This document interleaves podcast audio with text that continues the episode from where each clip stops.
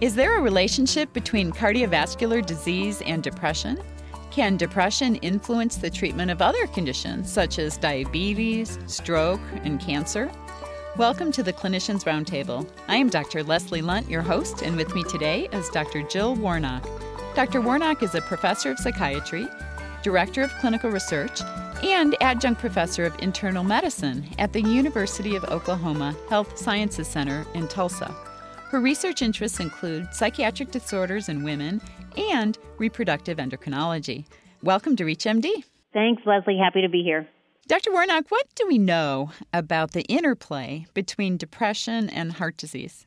Well, we're learning more and more all the time. We know, for example, that if someone has had a myocardial infarction or any kind of heart disease, really, and that they have a Hamilton Depression Scale, which is a scale that we use in psychiatry pretty regularly. If you have a HAM greater than 17, then it's likely that you might meet criteria for major depression, that you have a five-fold increase for risk of cardiac death within the first six months following that MI. Five-fold? Five-fold. Wow. In fact, it's as big a risk, if not bigger, than smoking, hyperlipidemia, hypertension, it's a huge, huge risk. And the reasons are that we don't really know, but you, you kind of think of some of the pathophysiologic triggers. Uh, again, stress. If you think of any kind of stressor, you think of major depression as a stressor or perhaps a loss of a spouse if you're older and more likely to suffer cardiovascular disease. So they may have that stressor, which then causes you know, a central autonomic nervous system activity, which then has some physiologic responses like increase in catecholamines, increase in heart rate, increase in blood pressure.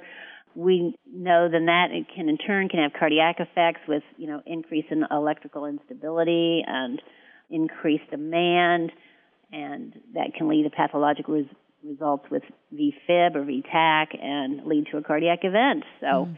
That's how we think about these and we've always kind of suspected stress, you know, has an impact on medical problems, but it's certainly now becoming a lot more uh, recognized and hopefully, I think, treated and assessed by primary care docs and all cardiologists, nephrologists, um, neurologists, because so many different disorders coexist. So I think that depression increases the risk, for example, of diabetes, for example, and diabetes in turn increases the risk for major depression. I work at Indian Health. I mean, we're here in Oklahoma. Uh, I try to tell the patient that these two disorders really are often comorbid, and one each one exacerbates the other.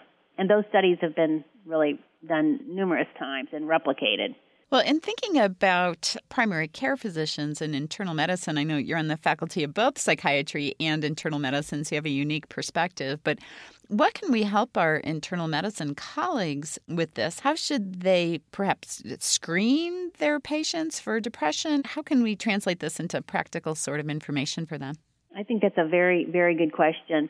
I am certain that most doctors know the criteria of major depression where it's a where the criteria A, the most important one, is low mood or dysphoric mood and loss of interest. And then the other four symptoms for at least two weeks, like an appetite and weight change, sleep pattern, loss of energy or fatigue, psychomotor agitation, diminished ability to think and concentrate, and so forth. What I think sometimes doctors do is they'll think, well, of course you have a change in appetite and low energy and a change in sleep pattern because you've just had a heart attack or you've just had this diagnosis of multiple sclerosis or or whatever. But those are kind of I call them lumpers and splitters because they're going to take out those symptoms because they're going to blame it on the medical problem. But I would urge the doctors to think about it that if they meet criteria that these are certainly significant depressive symptoms in combination with that low mood or loss of interest, not interacting, and that leaves that patient very vulnerable for their medical condition to be worse. And so I'm a lumper, and so if they meet criteria, even if one symptom like fatigue could go both in with depression and with the medical problem, I would still err on the side of don't miss a major depression, especially if they're elderly. Because if you're older, and you have a hit like a medical problem plus a hit like major depression, it's like a double whammy and you're just less resilient as you get older and we want to keep our older folks functioning at their best. That's kind of the way I look at it. So that's kind of a long-winded uh, response to your question. Just ask them. Sometimes older people don't admit to feeling bad, sad, or blue. Asking the significant other or their spouse if they're not enjoying things the same way as they did before, that things that they used to do, like go play bingo or walk the dog, uh, getting out, um, that they're not doing those things. It's surprising how many patients that I know where the only time they get out is to go see the doctor. So she gets her hair done and dresses up and she looks real nice for that event of the week, which was go see the doctor. And the rest of the time she's just obsessing and ruminating over all of, you know, her husband's medical bills and she's a caretaker too. Let's say she's a caretaker for him and every caregiver has a 50% chance of having major depression. So it's kind of taking care of the patient as well as the person who they may be caring for, mm-hmm. especially if they're elderly.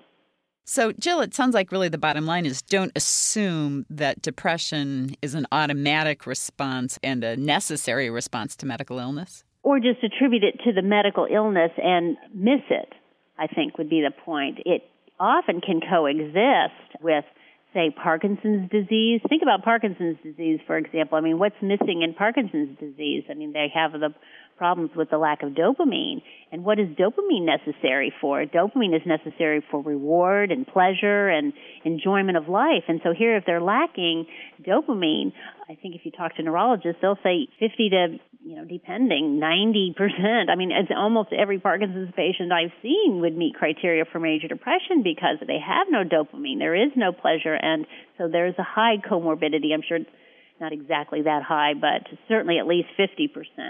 I think the main point is to not miss it. I would just like to read one quote, if I could, that William Styron, who described his own experience with depression. William Styron was the Nobel laureate who wrote Sophie's Choice. He described his experience with depression, and when I think if people can just think about this, then you won't neglect it. He says, one does not abandon, even briefly, one's bed of nails, but is attached to it wherever one goes. I experienced a curious inner convulsion that I can describe only as despair beyond despair. It comes out of the cold night. I did not think such anguish possible. Wow. I know. It's a great book, by the way. Oh, yeah, Darkness Visible, a memoir of madness. And I keep telling my residents, you know, it's just really a small, skinny book. You can read it, and please read it before you finish your residency. It's kind of depressing, though. Well, in a sense, it is, except for depression is so treatable mm. if, as long as it isn't missed. There have been studies, for example, in diabetes where doctors will pick up on it 12% of the time, but they'll only treat it maybe not even half of that time. So mm-hmm. they'll pick up on it, but they don't treat it. Now, speaking of diabetes, is the risk for depression the same in type 1 and type 2 diabetics? You know, I'm not as certain about that literature. I do know for type 2 that work was done at Washington University with Paul Lustman there, and if you have diabetes, you will have an average of 4.2 episodes of major depression in five years. Wow, so okay? almost one a year. And that's been replicated. Hmm. So he did that over two five year spans and found that to be basically true. So obviously, what happens if you have diabetes and you have depression? You're not going to be as compliant. You're not going to be able to eat, you know, the proper food. You're not going to be able to exercise. You're not going to take your insulin properly.